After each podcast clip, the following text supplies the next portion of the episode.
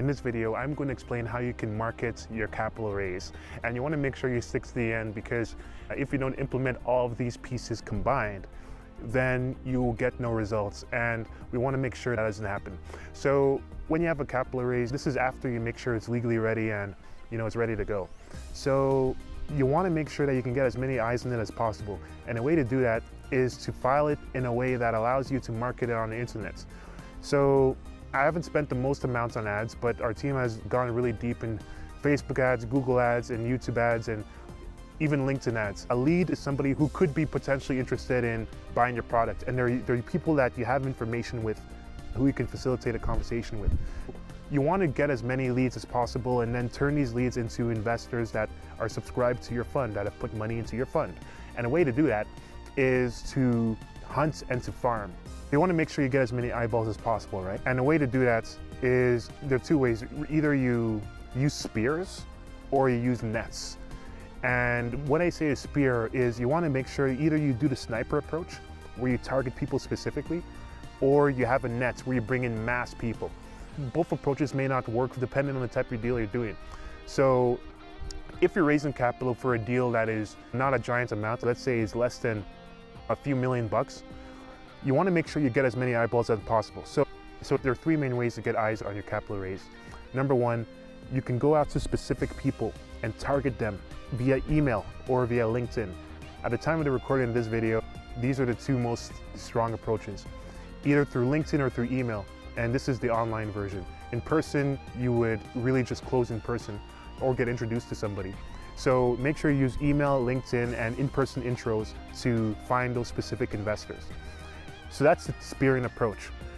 If you want to do the broad approach, you can run ads.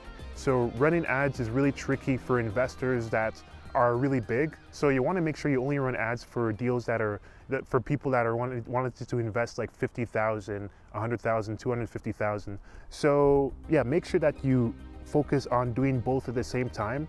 Do the mass approach and do the narrow approach because you never know. Like you can't depend on too few people because if you depend on too few people, you never know what's going to happen last minute. You never know about if somebody says they're going to say they say yes and then they complain last minute. You just never know. So you have to make sure you keep on going and you don't stop. So that's the main thing. Then the last thing is if you have a big deal, you're going to have to do more spearing than netting. Let's say you're raising 50 million for a deal and then you want to find only three investors for that. The only way you can do a mass approach is if you run a lot of like ads to find brokers for those people and it can become a mess, but it can work sometimes. But it's a bit finicky in my opinion. The people I've seen had the most amount of success at our company Raises.com and at other companies were only through doing the specific approach when it comes to finding a few big investors. But if you want to find many investors, just focus on getting many checks in and running ads and just going all out as possible. And then the last thing that you want to remember is if you want to get as many eyeballs on the deal as possible, then you have to do an offering that lets you talk to unaccredited investors legally. So in America, this is something called Reg CF, Regulation Crowdfunding, or there's something called Regulation A. So Regulation CF is very small. Last At the time of the recording of this video, it's only $5 million you can raise from that.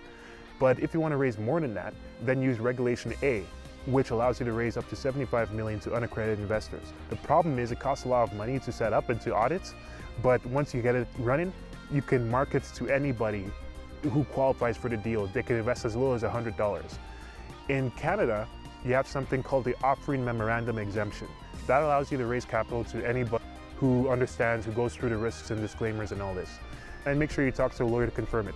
And if you have those types of rules, you can run ads to anybody and it's more scalable. The problem is you have to start dealing with more complaints because it's a bit more risky because these investors, they won't really be as ready to invest or as knowledgeable as accredited investors. So that's pretty much it. So if you haven't taken anything from this video, just know that if you want to get as many eyes on your capital raise as possible, make sure you use spears. So that's emails, targeted LinkedIn messages, and in-person intros, alongside with the mass market approach, which is ads. And then the last and bonus piece is running teams to build out the outreach and the email campaigns for you. Typically at Raises.com, some of our members, they what they do, they have about between two to 12 different accounts running on LinkedIn, hunting out to investors at the same time. And so this can produce a mass market effect.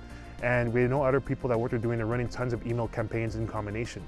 So sometimes in some markets that may be the best approach, especially with like big deals, because people are always on LinkedIn ready to do business as opposed to Facebook where they may be ready to do business, but they're not as product aware as they are on LinkedIn when it comes to investments.